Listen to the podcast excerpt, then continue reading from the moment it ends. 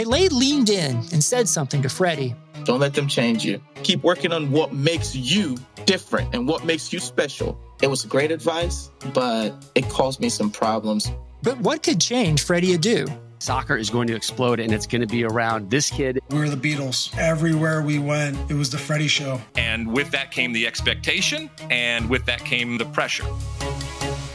New episodes of American Prodigy drop Tuesdays from Blue Wire Podcasts.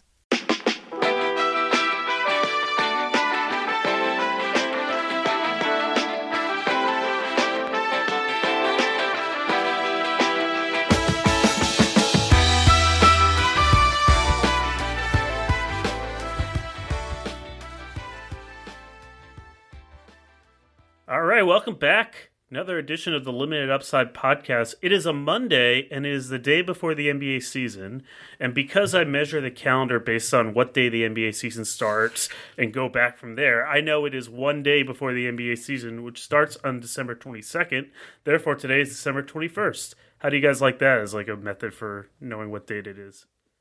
Perfect. Better than mine. You nailed it. No. Accurate, Mike. For the first time in the history of this podcast, you're correct correct about the date. So that voice you heard is Ben Epstein. The other voice you heard is our wonderful producer Varun Shankar, who's going on the show for the first time, probably long overdue. Varun, how are you doing? Happy, happy to be here.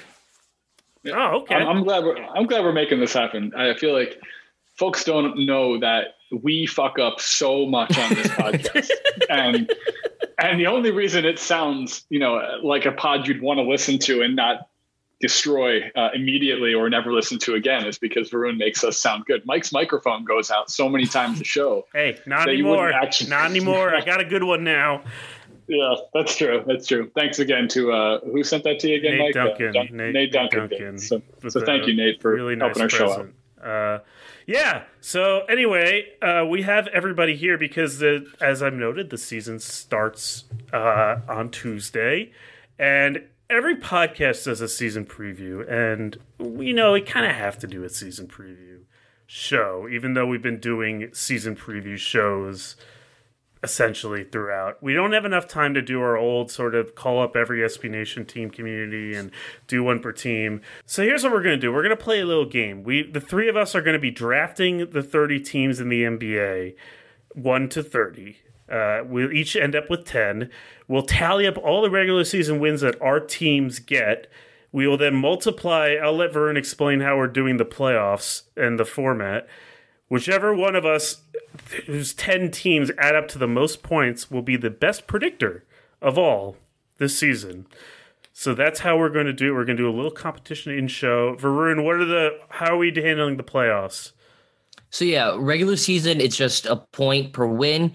Uh, for the play-in tournament, you get two points per every win, and then you'll get four points for every playoff win. The reason we picked four points is you win 16 um, you win 16 playoff games, four points, that's 64 points. So in a normal season, that would be 64 out of 72 would get you to around 73 wins. So basically, we're t- trying to wait winning a championship to being equal to setting the record in NBA wins. Just an incredible achievement, basically. That's the ultimate goal. So wanted to make sure it had that gravitas behind it.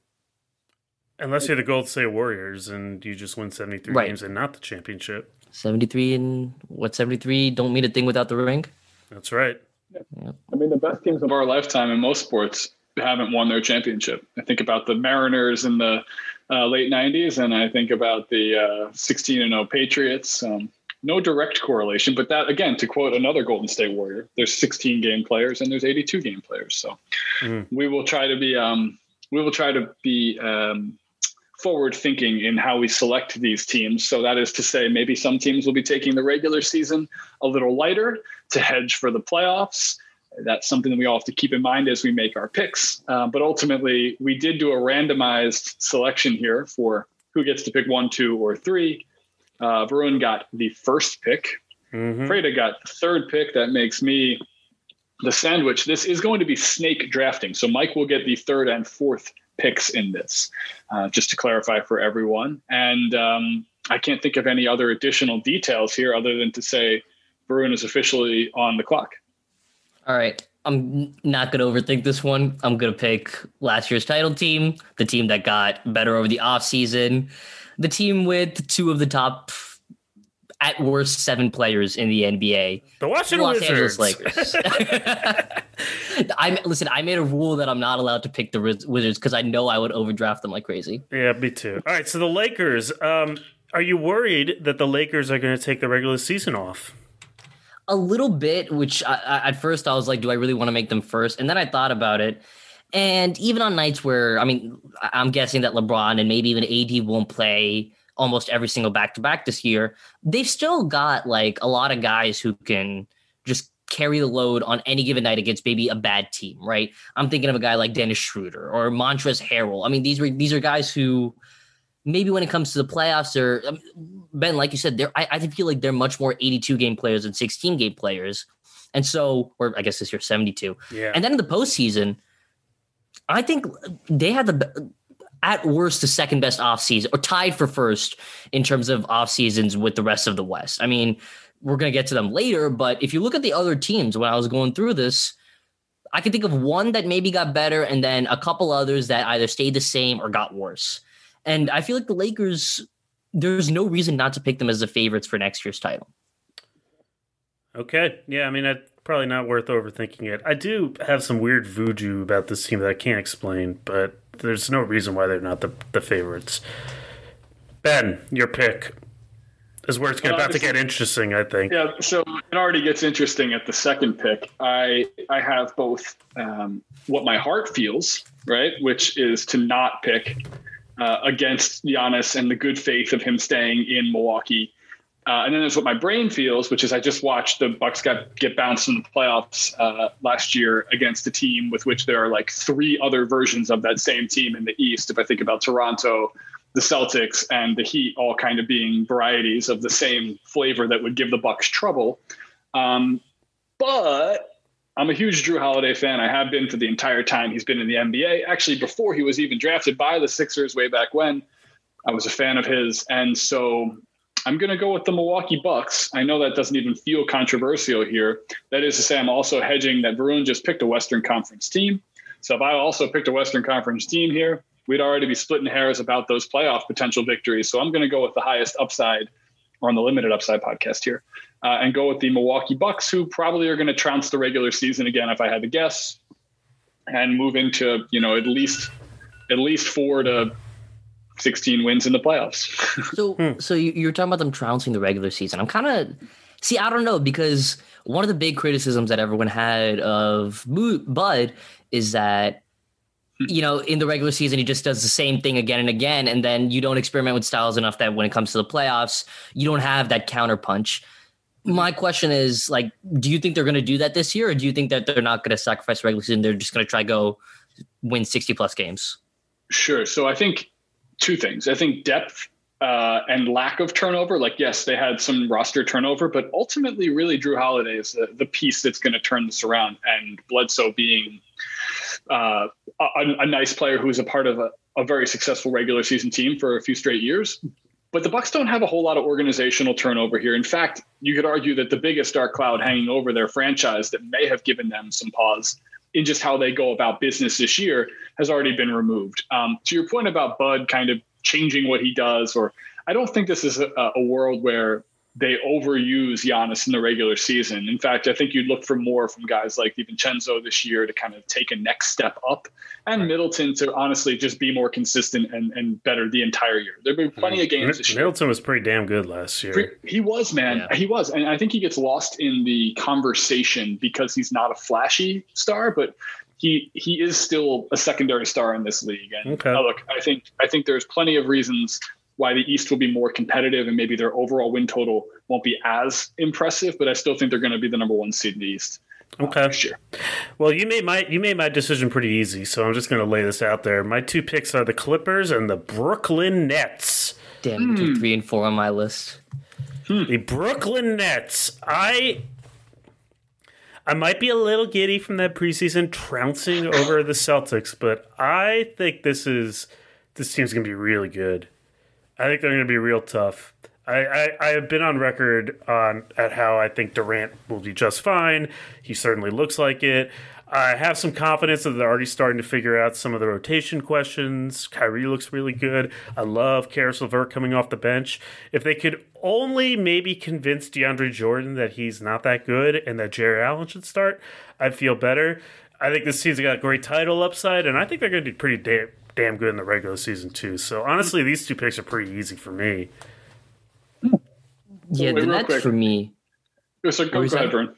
Oh, okay. No, go ahead, Vern. Yeah. Uh, the Nets for me, like I, I totally agree with you. I, I mean, KD looks as good as he did before. Kyrie looks great too. Steve Nash looks like he's figuring out the coaching thing really quickly, which you know I was kind of worried about that with the shortened offseason and all that because there's just an adjustment period, and especially when you're coming into a situation where Mm-hmm. this is the first time. I mean, he's been like a advisor, but I don't think he's even been an assistant coach, has he? No, this is uh, yeah. He seems to be taking like the Larry Bird and Indiana approach, where he's like kind of the coach in name and gravitas, but like the Yeah. he delegates most of the grunt work. It seems to make a lot of sense. Yeah. Yeah, but and look, title upside, right? Like, Yeah, no, undoubtedly. I mean, you look at you look at these teams out here. You're really is there anyone uh, else out of besides the Nets that you would take that wasn't in the title picture last year? I mean, real title picture. I mean, you might consider them the second favorites for the title.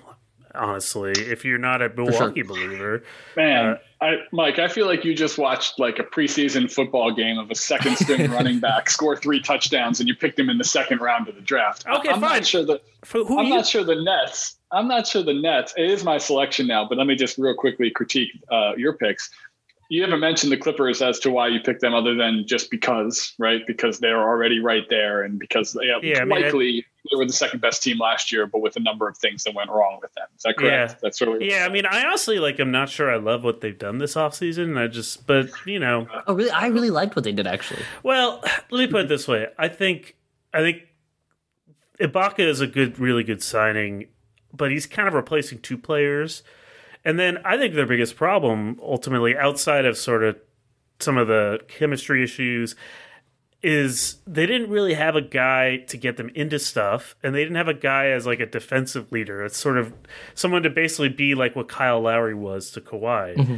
And they didn't do anything really to get closer to that. So I feel like they may struggle with the same problems. But it's kind of hard to pick anyone else. So, you know. But Ben, you're all over my Nets pick. T- tell me who you would have picked instead of the Nets because it's your pick. It is my pick. I'm picking the Celtics. I think the Celtics are going. I think what we got from So the team that just got their, their ass whooped by the in a Nets. preseason in a preseason And, what, and may not like- have Kemba Walker for a while. It doesn't have Gordon Well, Hayward. so so this is where I kind of I, I like the kind of thinking about the the regular season versus playoff situation. If you think that Kemba Walker won't be ready for the beginning of the regular season or most of the call it first half of the regular season, great. Whatever. If that means Kemba's in better shape and actually able to play playoff games at his full capacity, then like success. The Celtics aren't going to miss the playoffs. Their variance is probably somewhere between two seed to no worse than six, seven in the East. But ultimately, you're playing a first round matchup against a team who could you know maybe beat you uh, if you're the anything but one seed in the East and you're one of these top teams. Um, that is also to say that like you you'd prefer to play the Pacers than you would to play the Sixers or Raptors or something like that in the first round. But the East is going to be really, really difficult. Now, with that Also, in mind, it doesn't matter at all this year. You also you didn't talk about Miami, Yeah. but you know there's Uh, sure. I mean, uh, that goes without saying. They're right in the mix as well. I think uh, I like Kemba getting there eventually, and I uh, back to the team. And I also think that like we're going to see strides this year from Tatum and Brown that put them in a situation where the Celtics are probably the second best team. If I can get the one and two seeds out of the East from my picks, I'll feel pretty good about Yeah. my first two. Here. Unfortunately, you're going to get the one in somewhere between three and seven pit seeds because I got the two seed. Who's got the Nets? You think the Nets are going to be the two seed in the regular I mean, I think- season? yeah, I, don't, I mean, look, No. I, I'll put it this way: the Celtics would not have been the team I would have taken here. I'm not sure exactly who it would have been, Yeah. but it would not have been the Celtics. Let's do a side bet on Celtics versus Nets regular season. Oh, mm, I'm not. I don't think I'm going to take that because there's too much variance, and you know, I, I'll, I know the Nets are going to go further than the playoffs if everyone's healthy. So Well, you get you get two uh, two picks here. All See. right, I'm gonna go two teams that kind of overachieved last year, but I think they're gonna do uh, similar things this year. I'm gonna go with the Heat, and then I'm gonna go with the Nuggets. I think last year with the Heat, we've they've got mostly the same team. They lost Crowder, but they brought in some pieces. And I think you're going to see consistent improvement from Bam. I think you're going to see him develop even further. I think that the Avery Bradley move was kind of underrated, but I actually he's not the guy he used to be in terms. He, he was always overrated as a defender, but I do think just on like the point of attack area, I think he's really good there.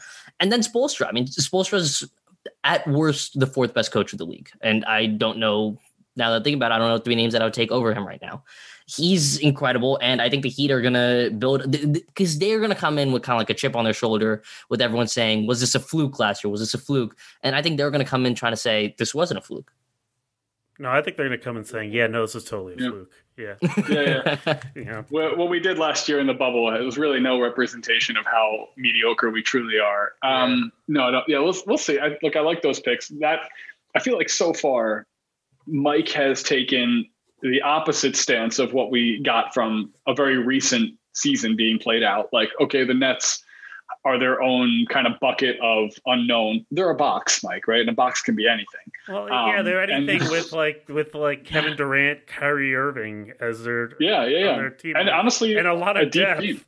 yeah, yeah, yeah, they're they are deep. yeah. Um, and so I'll take this box. I don't know about you. By the way, I don't think you guys have still taken the team that I would have taken fifth. So I'm curious if Ben pick. takes it.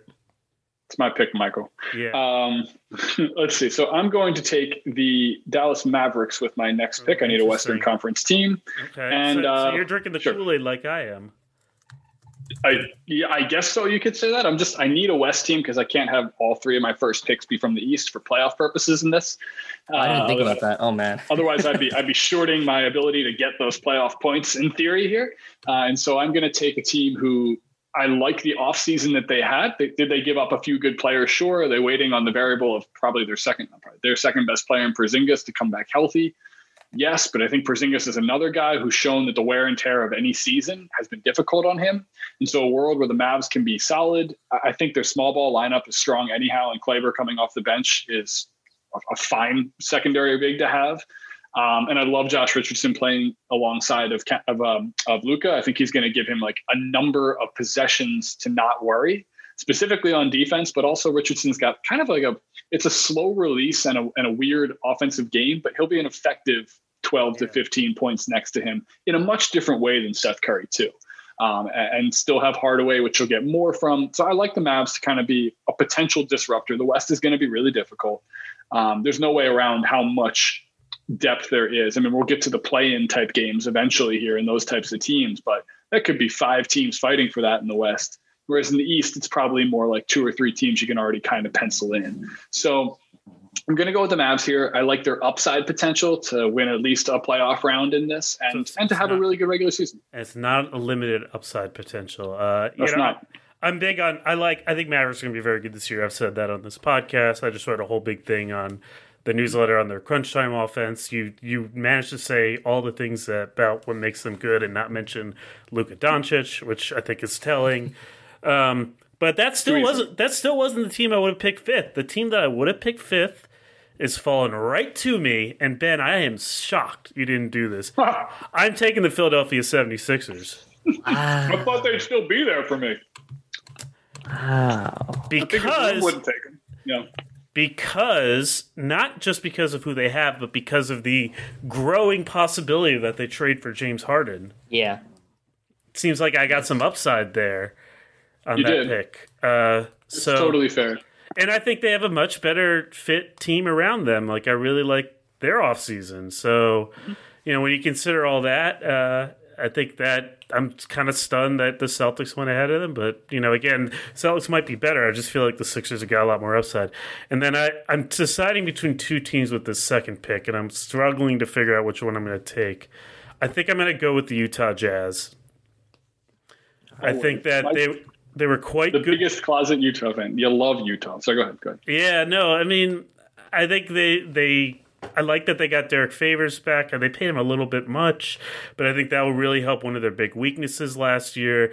It'll be a second year for Conley. Bogdanovic will be healthy again. I think that they will pile up more regular season wins this year. I, in fact, like I, I wonder about a Utah Denver side bet for the regular season. I, I love hmm. Denver's you know, playoff upside more a, a little bit because of just I think Jokic is such a great playoff player, but I don't know that that one is an interesting side bet. So I, I think Utah's a to counterbalance my Sixers high upside pick. Utah is a very steady, consistent. You probably know what they're going to do type of team. I wouldn't be surprised if they're the three seed. I mean, I love Dallas a lot too, but I, I could so I could see them being the three seed as well. Fair. Are you someone who thinks that having Gobert as one of your I mean, as one of your top two players severely limits your playoff ceiling? Well, yeah, but they're my they're the fourth pick of that I've taken. No, no, this this isn't like to criticize a pick. I, am just asking. Right? No, no, I know. Him recently, I mean, to a certain um, at a certain level, sure, but I'm not sure the level is like. Are we? I'm not sure the level is as high as it may seem at this point. I don't think we should be tying it annoys me a little bit when we tie sort of production to you know production to money, you know, as if you could like kind of go to the grocery store and pick off like a different, a slightly better fitting Rudy Gobert to pay two hundred and twenty million to. Like, it's not really like how the rules work. Uh, so I find I find this interesting because when we did our exercise on top 2025 players, top 25 players in the year 2025, Mike's big negative for why Joel Embiid wasn't going to be a good player to have in that particular setting when well, we did our, hold our on. top 25 25 was because the, players in the NBA was because real quick Mike was because that the game was moving away from traditional bigs even though Embiid's skill set is like you know uh, the size of a a two by four compared to a toothpick here when we talk about uh, Gobert's overall skill set. Yeah, yeah. What, what? Like essentially at Embiid's peak, defensive capability, he is just below, maybe just below, if not right around the same level as Gobert. The deficiencies are about the same. Wait, I, and then offensively, one is you know incomparable, and so did, I find I, it interesting. Did I put Rudy Gobert in my top twenty-five in twenty in four years, or did I? No, no, no. Why no, but I'm just why saying. is this relevant? Well, I'm just saying because in answering the question that Varun just uh, posed to you, it was sort of like, well, we're not going to deal with this uh, this whole you know elephant in the room, which is that every time we get into the playoffs, the two hundred million dollar man becomes, what, what, you know, uh, what is the elephant about? A Twenty cent.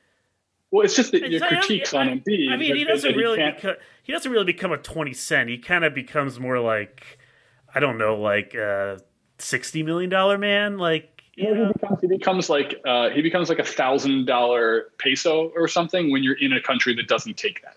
Wait, so it's you're telling like, me that he is, is, like, it is currency that isn't completely useless late in the series. He's just not as effective. Sure. Yeah, that's, that's totally fine. Look, I mean, you're look, basically that's saying your pick. like the numbers don't really add up. Also, this is what the tenth uh, pick in the draft. So Yeah, like, we're not looking for a title contender with this pick. Well, I'm going to go ahead and pick a title contender with my pick. Is it my turn now? Yeah, it is. Yep. Cool. I'll get the Raptors. Um, and, Why uh, are they a and feel- title contender? I, they won the title two years ago. I, I like the. I, I always bet on them maturing players into being better the next season. I'm sure this year we'll find that uh, you know Anunoby and Boucher are in the running for like um, not comeback, most improved player or like a friggin' third team defensive spot or something because that's just what the Raptors do. Talked about great coaching. We talked about the Heat. And I'm betting on Nick Nurse to have his team in line. And here's the other thing: all they're gonna have is each other. They're going to be in a foreign land in Tampa Bay, Florida. I like the idea that they just got the call it the uh, experience of the bubble and what it's like to be on a little island by yourselves, and that they're going to be ready to do that again. Um, and then the other part, the other part of this, which could go you know in any direction, but like it's going to become more and more Fred VanVleet's team um, with his not just his contract, but that that I think that in the Eastern Conference, as he's proven over the last few years at least, like there really aren't a lot of great like uh, other guard stopping guards. Like I, I feel like every time I watch VanVleet play, and still Lowry at this point too. Why not? Like they're still so dangerous and difficult to play against. In a series, the Raptors will be a coin toss against anyone, um, just like they were last year when they you know went seven with uh with the was it the The Celtics. Celtics. I mean, the Yeah. Celtics point the point differential in that series was quite lopsided, but Well, yeah, it was, but it was still a seven game. I yeah, mean, because uh, I mean, it, because it wouldn't it would have been 3-0 if OG Anunoby doesn't hit that crazy shot. Sure. Um, dude, you're going to see a lot more OG Anunoby right. this year, man. That's probably true. Hey, do me a favor and look up um, Fred VanVleet's shooting percentage on drives. No, no. Well, he's little. I'm not going to look that up. uh, all right, let's see. What pick are we at now? It's, Uh, it's my pick. I got back to back. I'm I'm, I'm kind of surprised this team hasn't been taken yet. I'm going with Portland. Yeah, I that- was I'm really high on Portland. That was who I was I think- considering outside of Utah. It was between those two teams. Yeah, I honestly think like Portland may have a higher ups like a pl- higher playoff upside than I'll go with the Raptors and the Jazz. I think that their offseason moves were I mean, they they addressed like the things that you need to address when you're them when your defense was as bad as it was last year. They got Robert Covington, who's a good off ball defender and who can hit down shots uh, next to Dame and CJ. They got, I mean, they have like four bigs now that you can like theoretically play good minutes. They got, uh, they just have a bunch of pieces. And I think in a regular season where with everything that's going on with the virus and just the in, the increased toll of playing so many games in a compressed schedule, you're going to need more depth. And I feel like they have some really good depth. Yeah, I think, I think that's sensible. I, I like what they did this offseason, although I am kind of amused at like when they made the conference finals, they're like, "Oh, we, we cannot possibly have Al-Farouq Aminu and Mo Harkless at the forward spots. That everybody will just help off them and shoot it from the perimeter. We can't possibly play two like kind of so-so shaky kind of non-shooters there." And then after one year, they go out and sign two so-so shaky kind of shooters to play the three and the four spot. And Robert Covington and Derrick Jones Jr. I mean, like they're be- they're younger and probably got more upside than those than Harkless and Aminu. Just thought that was kind of funny. It's like, oh, actually, we do need these players because otherwise our defense will fall off a cliff. Um, the biggest reason they'll be in the picture again is Nurkic being healthy all year. I think Oh, not that too, necessarily what they did this off season, but yeah, no, I, I think it's a sensible pick there. He was great in the bubble. So, I mean, him On having Really good. Yeah, No, in yeah. general. on offense. Yeah, yeah, but that's one reason you add a Covington and a Jones. You hope their defensive upside. But again, that's to Mike's point. It's like, are they just doing reverse engineering the same team that they'd already kind of trotted out? That team did go Um, f- win 53 games and make the conference finals. So They did. For, for They the did. purposes of this uh, this draft, that that would be pretty good for Varun. Agreed. I'll be very happy with that. All right. Oh, I have another pick. I'm going to go with Phoenix. I really like the addition of CP3. Yeah, yeah. Uh, I, I feel like Chris Paul is just kind of like that floor raiser. You know, he just gives you like a baseline, right? That I mean, last year's Thunder team was okay roster wise, but he really elevated them to a place that no one really considered they would be. Uh, Booker and Ayton are going to grow more. You got and you've got a lot of versatility. I feel like you got Cam Johnson, you've got Jae Crowder, you've got Mikal Bridges. Those are three guys that you could kind of play interchangeably at that three slash four spot, and I think that. Crowder especially is going to be big for them defensively along with Bridges. And I just think they're going all in for the playoffs and in a really competitive West. I really do see them kind of like that six seed, I feel like. Six seed or maybe a little bit higher. But yeah. I like that pick. I was thinking about Phoenix with uh, with my next pick. Um, okay, yeah, hard, hard to say anything negative about that. The Suns feel like they just have a lot of uh, upside. Uh, uh, what I would consider guys like, I mean, I think about Bridges. He's fallen like pieces that they selected without understanding where they would get to as a team composition right now uh, are perfect for them. Like there's there's a lot of spots right now that I think uh, I think Bridges and I think Ayton guys that can make jumps forward per se that only help complement essentially the, the CP3 Booker backcourt. Um, and look, CP3's health, he's older. That's something that could come in. He's got a bum ankle right now. Who knows how real that is? If it's just, you know, taking some some weight off of that. But um, yeah, look, if if you read what happened in the bubble and you like what you saw and you believe in Booker's, uh, you know, ascendance into the top level of, of superstar in the league, then that could be probably the best value pick uh, so far that we've had. It could be a, a 40 mid 40s win regular season team. And, and With like- upside to maybe win around. Wait, when you say mid 40s, do you mean 40 out of 72 or 40 out of 82? I know, like Out of I always. 72. yeah, yeah, Yeah, everything okay. I'm talking about is out of 72. Yeah. Okay, so that would correspond to like a low 50s out of 82. Yeah. Just so That's I right, kind of which is- understand calibration wise what you're talking about. Um, Correct. all right, do you want to, since we're almost halfway through, you want to take a quick break and then we'll resume the draft? Work productivity in this economy? Yep, 2020 has already reshaped how we work. Thankfully, it's almost over, although the worst may be yet to come. Businesses across the globe are challenged to be their most efficient, which means every hire is critical. Indeed is here to help. Indeed is the number one job site in the world with more total visits than any other job site, according to ComScore. Indeed helps you find quality candidates quickly so it can focus on hiring the person you need to keep your business going. By the way, hello guys, quality candidate here. Anyway, unlike other sites, Indeed gives you full control and payment flexibility over your hiring. You only pay for what you need.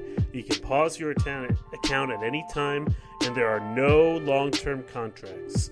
And now, Indeed's new way of matching you with candidates instantly delivers a short list of quality candidates whose resumes on Indeed match your job criteria that you can contact the moment you sponsor a job. That makes Indeed the only job site that can move as fast as you do. Right now, Indeed is offering limited upside listeners a free $75 credit to boost your job posts. That means more quality candidates will see it fast, including maybe me. Try Indeed out with a free $75 credit at Indeed.com slash BlueWire. This is their best offer available anywhere. Go right now to Indeed.com slash BlueWire. Offer valid through December 31st. Terms and conditions apply. Good news if you're disappointed like me that the NBA season is over. Or at least it's good news for people who, unlike me, love this sport, which appears to be the majority of this country. The wait's finally over. Football is back. For now, at least. But probably for a while. You might not be at a game this year, but you can still be in on the action at Bet Online. Bet Online is going the extra mile to make sure you can get in on every possible chance to win this season.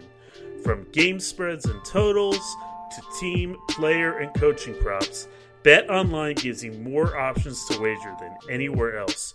You can get in on their season opening bonuses today and start off wagering on wins, division, and championship futures all day, every day. There will be a winner for the NFC East, I promise. Head to BetOnline today and take advantage of all the great sign up bonuses. Don't forget to use promo code BLUEWIRE at betonline.ag. That's BLUEWIRE, B L U E W I R E all one word. Bet Online, your online sportsbook experts. All right, welcome back, Limited Upside Podcast. Mike Prada, Ben Epstein, Varun Shankar, our wonderful producer. We're playing a game. We're picking each uh, the teams 1 through 30 adding up their win totals splicing in some new rules to account for the playoffs and trying to figure out which of us ends up with the most wins. So we're about halfway through the draft. We're in the fifth round. The Phoenix Suns were just taken by Varun. Now it's Ben's turn. Who you got, Ben? so this is tough. I just as you hedged that there's a potential trade where Harden could make himself available onto the Sixers roster uh, when you picked the Sixers pretty early on. I find myself looking at the Rockets right now and thinking, well, if they don't trade Harden, then this would be the best pick I could make right here. They're going to win. They'll be a playoff team. They're going to win in the again with a 72 game modified season. They should win in the 40s, low 40s, but in the 40s.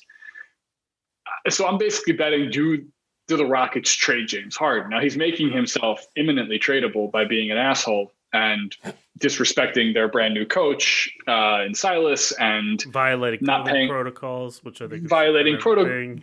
that, that's right. Be, not taking the pandemic seriously, um, not being in anywhere close to, to, to game shape yet, with no preseason to get yourself into that, and with only seventy two regular season games, right? And so they make me a little nervous. However, uh, this is for fun and I'm all about fun. So I'm gonna take the Pelicans um, because Ooh, I just like I just really? like them more. New Orleans? Uh, oh, see, I that I'm, was like a sleeper pick I was thinking about. So yeah. damn. Oh no! Did I just do something right? Uh, so, so I like the Pelicans. I actually think the Pelicans and Suns are going to be a lot closer in the standings than I think the preseason prognostication world has put them. I think we don't really, we haven't really seen uh, what the Pelicans' potential is yet. Uh, and I think a, a um, you know an, an un what I, I'm not sure the right term is, but an unleashed Zion plus again a coach who might ma- actually maximize what they do. Um, Ingram continues to take strides forward. Lonzo continues to get better as well. Bledsoe's, you know, was maybe overrated in the sense that he wasn't going to be the next uh, third star on the Bucks, but as the fourth guy to be athletic and be a bit of a veteran presence, uh, playing alongside uh, the complementary pieces in New Orleans, I, I like New Orleans. Plus, I, I want to root for Stan Van Gundy and Zion and Ingram, and uh, and I, am going to go with and Steven Adams. Like, I just think there's like there's a good mix there that if tapped into correctly, they could be a team in the low 40s, being in that seven eight range as well. So I'm going to go with the Pels. It'd be nice if they had somebody who could shoot the ball, but other than JJ Redick. JJ Redick. JJ Redick. Other somebody who could shoot. Let me amend that. Someone who could shoot the ball and not get be a turnstile on defense. uh, no, I think the Pel. I think the Pelicans are going to surprise some people this year. I kind of agree with that. Everything you just said. I, you know, they're pretty deep. I think Stan's going to get a lot more out of them than uh, than Alvin Gentry did. I think the mix is kind of interesting. So all right, so one of my picks is relatively easy and pretty safe. I think in, I'm going to take the Pacers. You know, I don't. I know that. I just think that they're like kind of. You can pretty much pencil them in for a playoff spot, so that seems like a pretty safe pick. Uh, after that, are you worried about the Pacers, like with the new coach? In no, I think they might make them better. Actually, Why oh, really? Oh, okay. I don't know. I mean, I think if there was one criticism of Indiana's approach or Nate McMillan is that what they were doing was sort of a little simple, um, effective, but I think a little simple. I think they may, you know, have too many long two point shots, you know, too many kind of one play option plays, and it was something that I know a number of uh, our smarter coach friends was were talking about. I think they may be a little bit more dynamic this year. Um, I think having Sabonis all year will be nice. Uh, it will be interesting to see how Oladipo is. Uh, you would think that someone's getting traded off that team, but you know, teams have a lot of talent. I mean, like I think there's just as much of a chance that they're not they're ahead of Toronto than they are behind, or maybe wow. not just as much, but there's a chance. Um, I'm a little low on Toronto this year, as you can tell.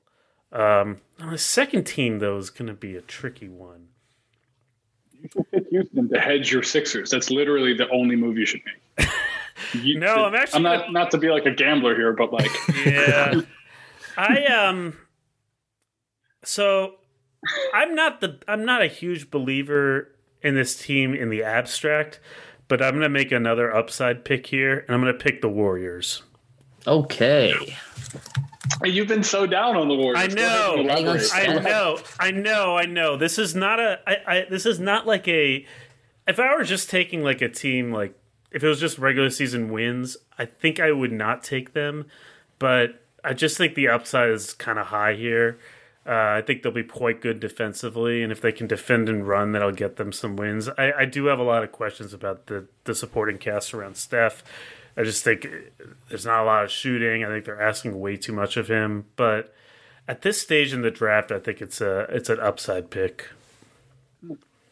Sam and Andy are going to be happy over at light years, so yeah. But yeah, um, I mean, I, I guess you're really hoping that Wiseman is a contributor from day one, right? That and then just that Steph is like kind of recharged and he doesn't get hurt. And if you have Steph Curry, uh, you can win a lot of games in the regular season just because he gets you so much. I mean, the big questions I have is I, I mean, I'm, some it's a newsletter topic I'm thinking about, so I don't want to kind of spoil it too much. But you know, they, it's one thing to have guys who can hit a spot up three when they're open, but they don't really have like kind of without Klay Thompson, they don't really have guys that are like great movement three point shooters, guys who can kind of loop up from the line and hit a semi contested three when the closeout's really fast and they have to kind of have their mechanics really straight. Like they don't really have anyone like that. They've got a lot of sort of corner-ish three-point shooters. Your Wigginses, your Oubres, your Kent Bazemores.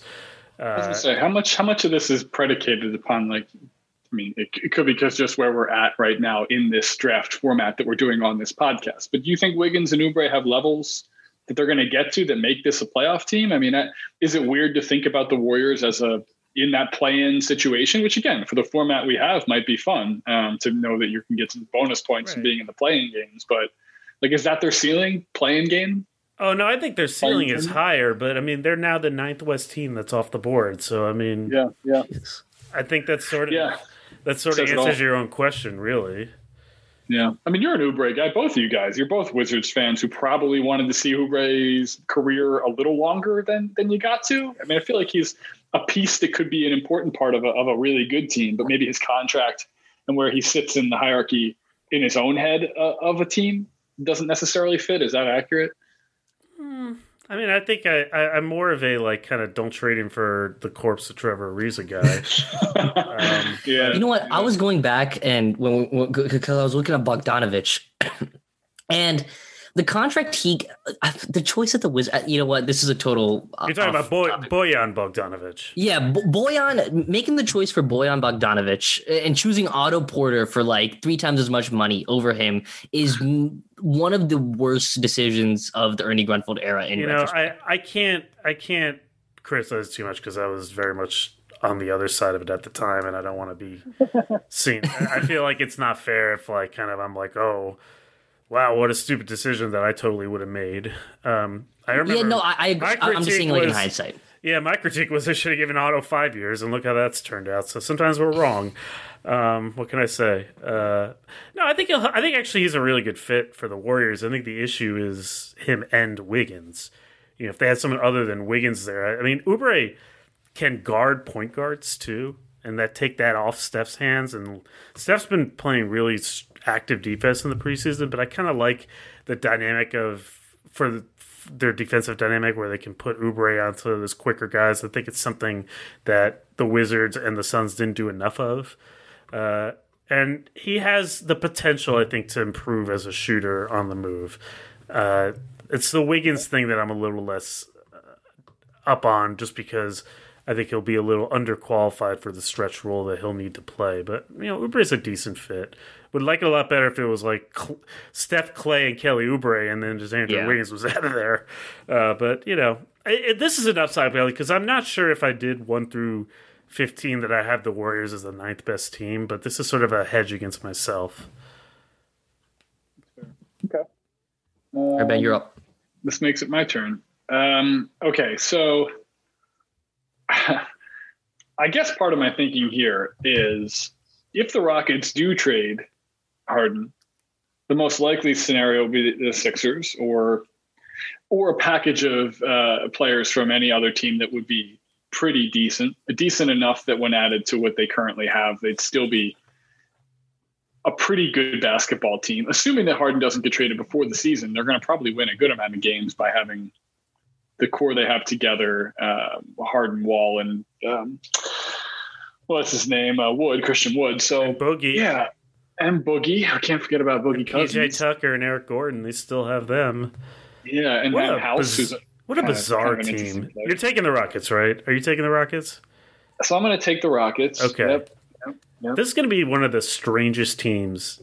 Just, I just think they're going to be kind of like alternatively a joy and totally Mm-hmm. depressing at the same time. What? It's gonna be I such a like, strange team. Stephen Silas. Yeah, I, I, I, yeah, they are going to be strange. There's no way around it. There's very few because of um, because of Giannis signing his contract. Like, what are the what are the non basketball uh, narratives right now? Like in the NBA, like how many are there? there there's some comeback player Oh stuff. no! like what? How terrible! There, well, I'm saying there's like comeback things like Wall and Steph and Katie and players we haven't seen in a couple years coming back from injury. Those are things you root for. And then there's kind of just like the um, uh, whatever the right German Blow up word is. potential. the the meme Yeah. team, the meme team. Yeah, or like the exactly. That's Okay. exactly right. And That'll so be the, the the meme Rockets team. kind of the Rockets could also be at the same time good record wise and still hate each other and hate playing together. Slash, like Harden might not make it easy for them to want to stick Yeah. together. I'm going to go with the Rockets though. Okay. I just it was strange. Uh, What a bizarre season they're about to have. I think that we're going to go on like six different rides this year with that team. Probably. But yeah, you're also betting that if they do trade Harden, they might get some re- Ben like a really good piece back. Ben Simmons, yeah, and Yeah. Even in that case, uh, now, Okay. see, see now, now we're down to a bunch of options that don't really seem appealing. I'm gonna go with the Hawks. Oh, I have two picks. Okay, I'm gonna go with the Hawks and the Wizards then, because I think Okay. they're right about the same area. Kind of similar in terms of all offense and a question mark at best on defense. Yeah, I mean, I'm a little down on Atlanta. I think a lot of people are a little more excited about them. I think the Wizards are like just basically scream 500 team. Like they're just that's just like basically. I, I mentioned this on a pod that I did with Fred Katz of the Athletic, but I think I'm listening to it right after this. Yeah, shut up on my notifications. Oh, did it? Did it just go live? Okay. Um, I think Westbrook having Westbrook in a season like this may give them a couple more wins than they deserve because he doesn't need the crowd to generate his own energy. He's so regimented. And these are qualities, of course, that are the double edged sword of Russell Westbrook. But in a season like this, I think that may actually help them a little bit more. Um, but maybe I'm just sort of talking myself into them a little bit. Oh, because you, you definitely saw it like in, in that last like preseason game they played. He played for what, like the first half. And like, there was a d- definite difference in their energy when he was there and when he wasn't there. I mean, it was very chaotic. I mean, it was it was it it, it goes on both ways. Like that right. game was just like so wild, weird, up and down. I don't know. I just think. I mean, again, what's the difference between going 38 and 34 and 34 and 38 in the grand scheme of things? But I think that Westbrook might tilt the scales that direction. And I think there's just the best like star potential left with Beal. I think out of the teams that are left. Well, I, I may disagree with that one, but for a different oh. reason. Oh. We'll see if Ben goes. Ben does what I think he'll he will do with this pick. I'm gonna go with the Memphis Grizzlies. Yes, there we go. Um, is that what you were thinking, Mike? Yeah, I mean, yeah. have you watched Ja Morant this preseason? Yeah, man. He he looks. I know. I know. We always use that term like he added five pounds of muscle, but like he does look a little bit stronger, and he is out of this world athletic, man. And his decision, he the pace, man, the the way that he makes the game go at Ja Morant's speed, it's like there's nine guys playing basketball with Ja Morant. If that it, makes sense. It is wild how good he he looks athletically because the problem with him always was that his body was too slight biomechanically to take all his athletic gifts. So he would just sort of get in the air and he'd twist all over the place and there'd be a huge injury risk. He's really put on a lot of core strength. You can tell oh, his oh, landings are better, his cuts are even sharper. I there's a possibility that like I know Memphis as a team doesn't really overwhelm. They didn't really have like this huge crazy offseason. I think a lot of people thought that they overperformed last year. But there's a chance that we are just like missing this, and this is a team that should really belong in the top higher up, way higher up than we have them. Um, so I think that, that that puts me in a tough spot because that was clearly the team that I wanted. Jaren's yeah. going to be out though for like a month, right? Yeah. So Jaren Jackson's health is is certainly a question mark. Although I think they proved that Clark is a how much not they, just a replacement, but like right. a good, uh, yeah. Sorry. How much do you Go need? How much do they need him? Yeah, I was going to make the same point because the other yeah. thing they can do is they can play Kyle Anderson at the four and play more De'Anthony Melton, which is probably better for them too. You know, Melton was plus minus God last year. So he looks great next to, to Ja as well. He kind of again a lot of what Richardson and Luka do. I know it's totally different, but like when you can have your complementary guard fill in the gaps for your uh, you know call your A plus player. Um, I, I, think that makes a lot of sense. I just I don't know. There's just some kind of good um, there's good vibes. I know that's like a stupid thing to say. It's not even it's not analytics. It's not even eye test. I just feel like there's a lot of positivity coming from uh, from what we see in Memphis. So I'm going to go. I'll go with Memphis there, and then that leaves um, that leaves Prada for two, and we have this will be the seventh and eighth rounds here, meaning we are almost at the end of yeah. this experiment. So yeah, go ahead, we, Mike. We don't got a whole lot of good options anymore. um, let's see who is even left. Um, this is where it actually gets interesting. I think I'm gonna. This is where you can make or break the draft right here. If you pick, if you hit on one team here, that could be it. Yeah, yeah. Uh, I'm gonna take San Antonio. I don't feel great about it, but I feel like okay. you know that team's gonna gonna perform in the regular season as they always do. and then Vassell I... can come in and contribute right away, maybe. Yeah, no, he looks good, and I think yeah. he's a really good fit for the way they play. Um, he's yeah. the kind of guy that can come in day one too, just because of the things that he does well, which is defense and he shoots. If his form isn't as weird as it was in that one clip. Yeah, and he feels a need for them too. That's something they didn't really have. You know, another year of Murray off the ACL, uh, which could be a really positive thing. Lonnie Walker, I think, coming into the rotation is really interesting. Now that Bryn Forbes is there, they have some more room to play him. Uh, you know, I like Lonnie Walker. Yep. Yeah, and then Eric White. They have a lot of pieces that are just kind of int- interesting. Keldon Johnson. They all play the same position. Yeah, Like, that's they're- that's kind of a problem. so is Uh, that. yeah. Yep. All right. Next pick. Do I want to pull the trigger on this team this early? Maybe do I wanna- you- after this, Mike, you, you have you have two picks left after this. So like, if if this is early, then I don't know what what you got left. Charlotte Hornets. oh. Okay. Okay, Charlotte feels like the right time for them to come off the board. Charlotte Hornets. Um, I think that they, you know, I, they've got good players. If Hayward's finger injury isn't that big a thing, Devonte' Graham, Terry Rozier in the backcourt. We've seen what Lamelo has done. Uh, I think that the highlights look a little better than what we actually are getting um, there. But you know, they also have I, some guys to watch up there. I think PJ Washington has a chance to be really good uh, as a four-five sort of regular four, small five to close games Walking type in to of pull up player. Threes. you know, Yeah, so I mean, there's there's a lot to like about Washington. Also, like think about the second year leap that that Bam made. Um, you know, your Kentucky guys have these weird aptitude layers that seem like Mhm. that they they're never in the right role in college, and then they kind of find themselves in year two, three in the NBA where you're like, wow, that's a a really plus player. I think PJ Washington's probably, if I had to say, I think he'll probably lead the team in rebounds and be second in points this year. Yeah. I think he, he looks quite good, and I, I think you got the the Devonte' Graham, Terry Rozier backcourt. I think is promising.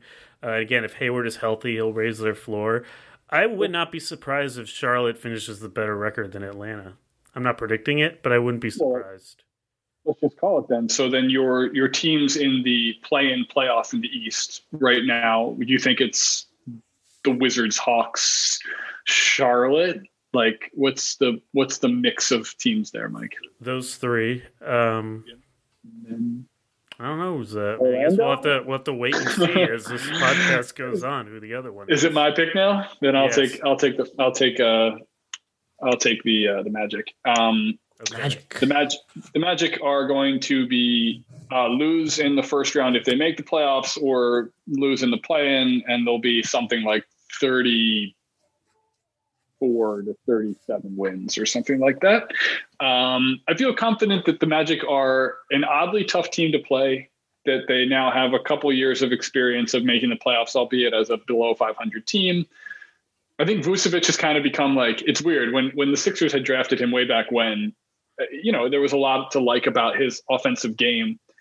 He's basically become the perfect offensive center for 2020 basketball. I mean, he's going to still shoot a high percentage from three. They could trade Aaron Gordon this year. We'll see. He looks like to be like one of the trade exemption players that maybe Boston would target. Um, and so, you know, we'll have to see if he stays. But like, look, if if uh, Anthony and uh, that's Greg Anthony's son, Cole Anthony, and and Fultz can take small chunks of time uh, with Fournier, uh, who's always kind of like a not a spectacular player but does a good job. Ross is another guy who like similarly can get buckets. They're going to find themselves right in the mix, not as flashy per se, um, or as topical as maybe the Hornets or Hawks or even Wizards at this point, but probably just about the same. If I had to guess, all those teams are going to be right around two, three games max of each other in the total standings. So that'll be my pick for the Magic. No Jonathan Isaac this year. Yeah, he's out for the whole year. We tore his patella uh, late in the bubble. In the bubble. Yeah, for sure. And his his arc of being this like uber talented, still growing. Like when you tear your patella and your growth plates haven't fully closed yet, which is my understanding with Jonathan Isaac, who seems to be growing or was growing even into last season, makes the injury shitty. It makes it harder. Um, you know, your biomechanics are, are fluctuating as you are trying to to heal your tendons. Um, no, Jonathan Isaac's a bummer for sure. Maybe um, you know, maybe we'll see more consequently from their guard lineups um, because it's not they don't have size. Like they've got some bigs on that team. Maybe I'm I'm pretty Well, down on anyhow. them this year. That that's not the team I would have put in the play in, but we'll see. I think I may have the Uh, team that you were going to put into play in. It's my pick, right? Yes. Yep, you get two. I'm gonna go with the Bulls. Yeah. I'm go, gonna go with the Timberwolves because I think the Bulls are gonna get a huge uh, boost just in terms of competency with coaching. Yeah, yeah, the anti Boylen boost. Yep, that's the team that Yeah. would have had in had in the mix. Just, just like I think it was uh, their back. Uh, Daniel Gafford was talking about. Yeah, we're not doing crazy stuff on defense anymore. It's like yeah, like you're just doing a normal drop scheme now, and offensively you're gonna have more competence. You see stuff like. Markkanen's doing some stuff. I mean, Markkanen, I don't think he's very good, but I think he's gonna. He if this is a year, then th- if he's gonna do anything, this is the year. I like Coby White maybe a little bit more than I should. I think Zach LaVine's gonna put up points, and I think that they can take games off a lot of worse teams, and I think that they have some talent there. I, I like Patrick Williams a lot, also. Yeah, that that's a pretty good, pretty talented roster, all things considering. Yeah, Um, exactly. Yeah, And I think and the I agree. Timberwolves, same thing, talent.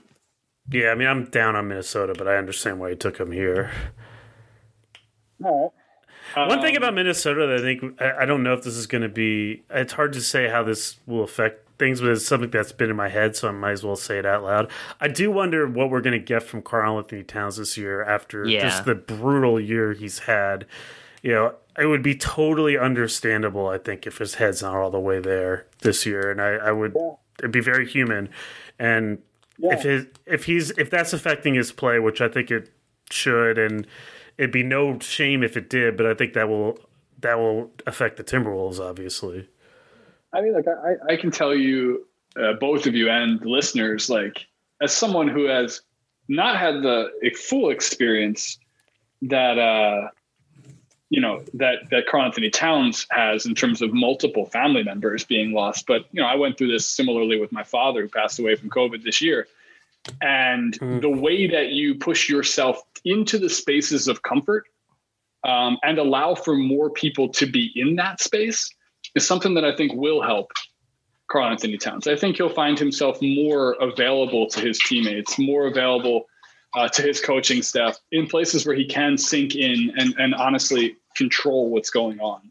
Um, because so much of what happens when you go through and, and look, you know, we all have had it's just, you know, Mike, you and I can have had lots of hearts to hearts um, when it comes to these types of things. And the ability to to access what you can control, to confide in others who can help you, that goes hand in hand in sports too. Um, and so I, I'm I'm curious to see if this doesn't galvanize the team uh, in a way that you know maybe they they needed with a lot of new pieces and a lot of players who.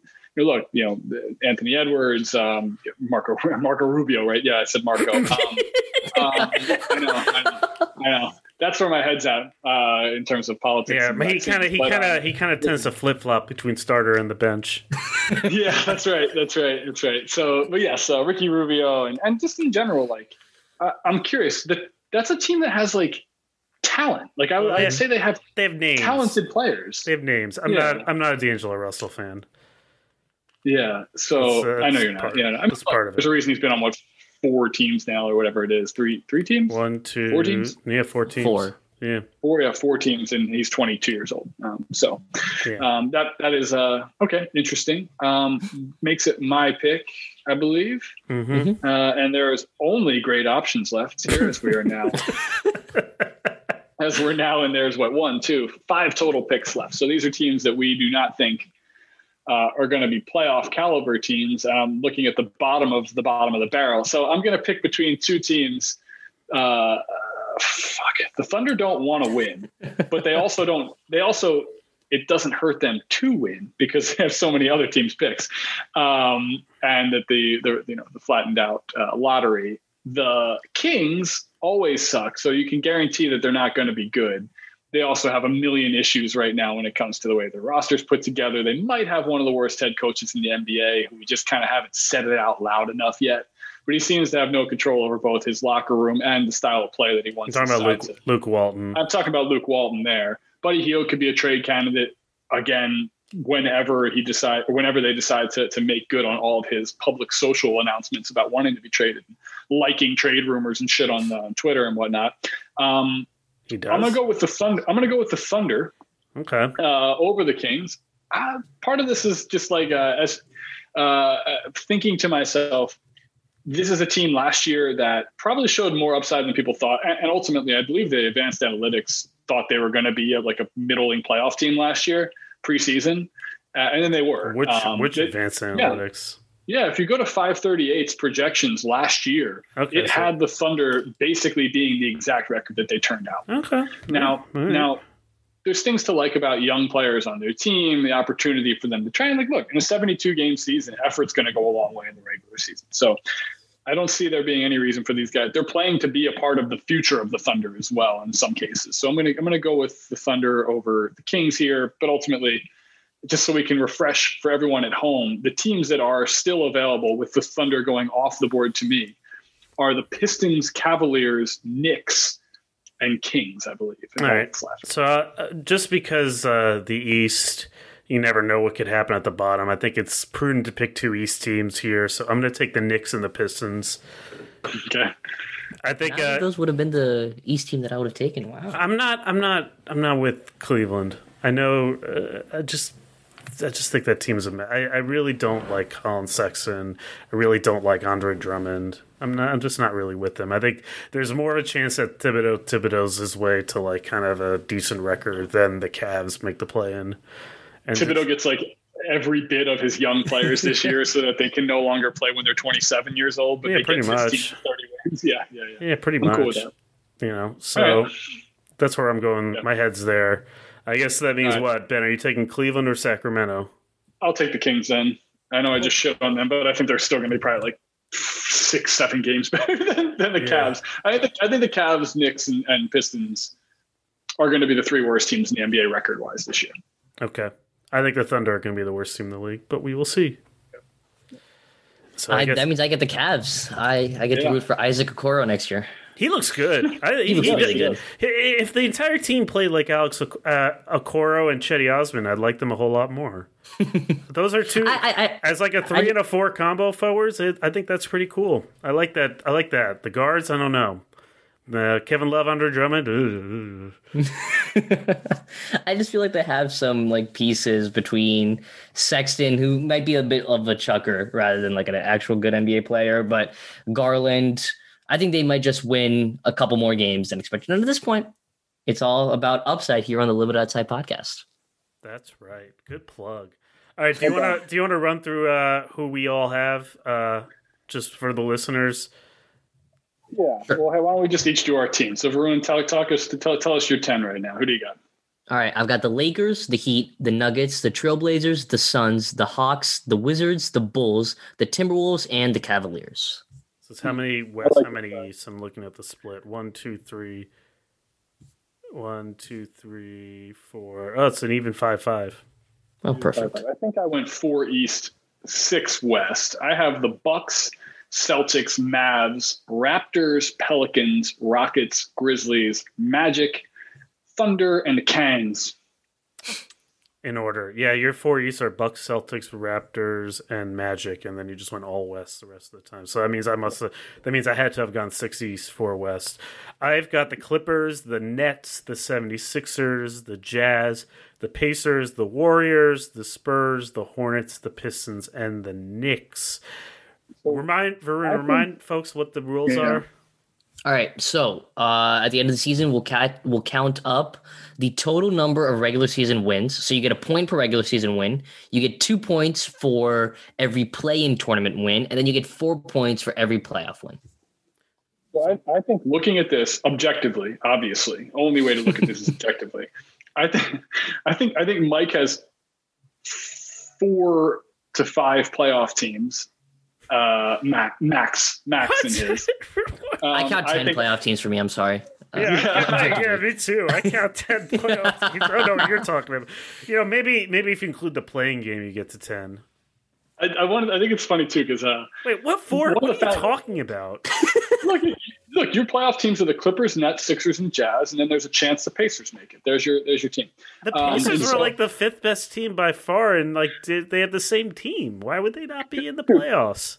Well, come on, we we can count off. The Pacers will be the seven seed in the East. Well, who's six seed? I don't know, one of either the the Heat or Sixers or Celtics or Raptors or Nets. That's five teams. There you go. And the Bucks are one. Boom. So there you go. That's uh, anyhow. You know, I, I think it's funny, Varun. You might not know this, but one of the foundations of uh, Mike and I of our friendship, aside from just kind of standing next to each other in a in a subway car at a holiday party, like I don't know, many many years ago now, because we both were at Vox Media at the time, and Mike had just moved up to New York. But one of the foundations is we did a playoff pick 'em where we had to pick our our playoffs. Uh, who won that year? Was that Heat over Spurs? I want to say maybe 2014. That- yeah, that would. yeah, yeah. That's right. So that that that says to date us back, and uh, and actually, you know, tip of the cap to myself, but I, I beat Mike, and I think I got a lot of respect from Mike uh, from that, and that's why we got to do this uh, this podcast here, where my opinion would be uh, would be I see. um, Okay. would be welcomed. so, so li- listeners, what Ben is saying is that I was scouting out potential podcast hosts. I put, I made them all pick the 2014 playoffs, and Ben did best. Therefore, he's the host. Yeah. So, Mike gave me a rose at the end, and I won.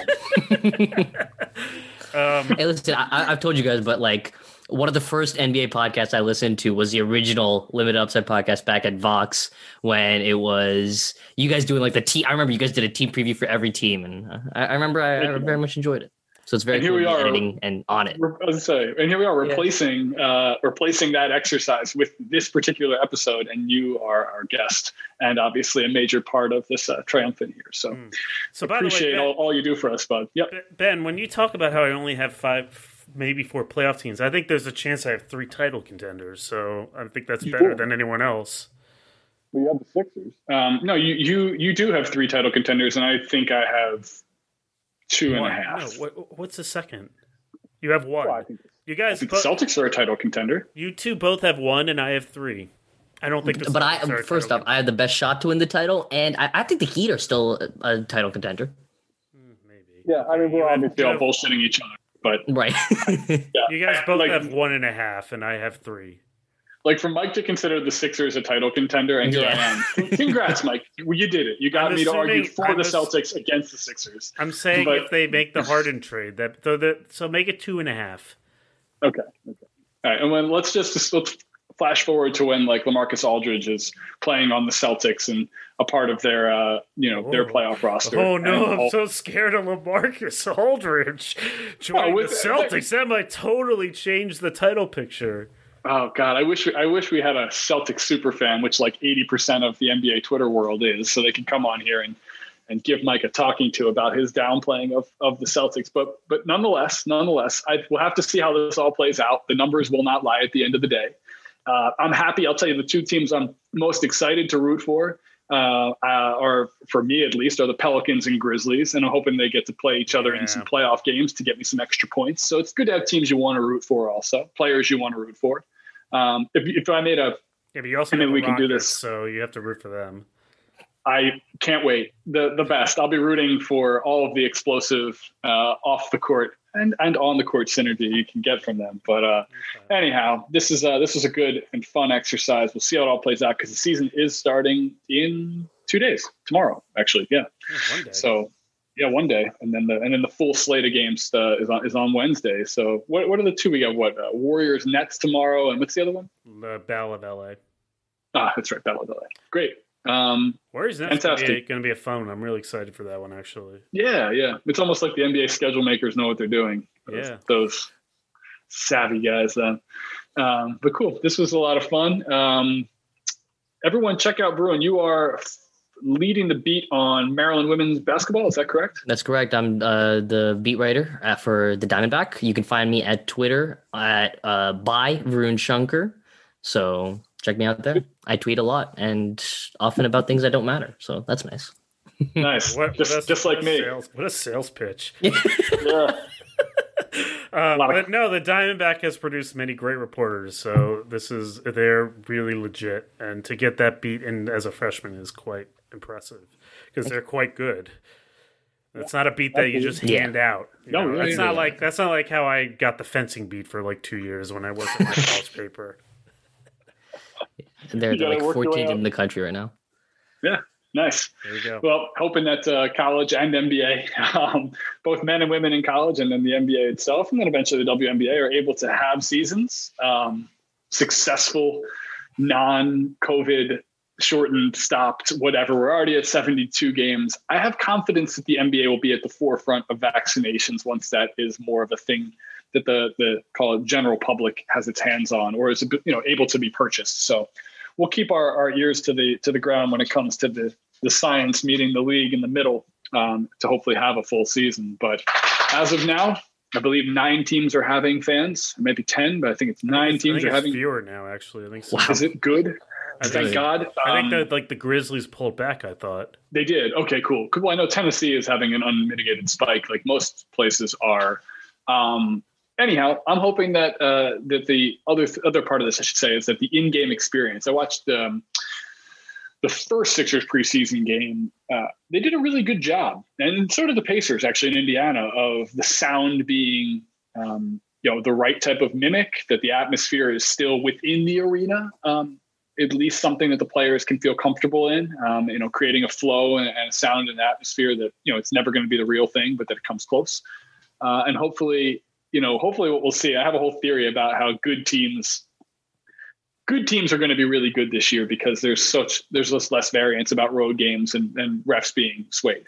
However, having just listened to um, the whistleblower podcast, which is awesome, and everyone should go check that out too it's not on Blue Wire, but it's just really good. Um, yeah, I mean, I don't. I have no NBA refs are such scoundrels, um, and so I think that not having fans there, being able to hear everything, is going to actually take down on the bullshit that you're going to get from these uh, compromised referees in the NBA. But uh, that's neither here nor there. Okay. Yeah, you should I listen to the. went to a. I covered uh, one of the Maryland games in person, and they were pumping in the crowd noise. It's really weird. It's it, Yeah. it it's it's incredibly like it's like disconcerting in a way. Like I kept looking around, and it, it doesn't feel real, but it's also it, it's just very strange in a lot of ways. Yeah. I'd be curious, and, and maybe you, you already are on this, but like, what do the players say? Like, what what uh, when you ask about sort of like how does that, how does it feel to be playing in front of fake fake noise, essentially? I, I I remember the coach was just talking about like we have to create our own intensity. It was mostly like coach Yeah. speak, but there was some, a kid wrote an article because they're doing like the cutouts, and one one kid wrote an article about what the effect of the cutouts is, and it's it's just I don't know. It's got to be incredibly weird. I can't even Yeah. imagine. yeah, And it, to your point about the acoustics, Ben, in the Sixers arena, I, I could hear Ben Simmons' Brooks real, real well. they did a good job with the rim acoustics there. Uh, anyway, this has been the Limited Upside Podcast.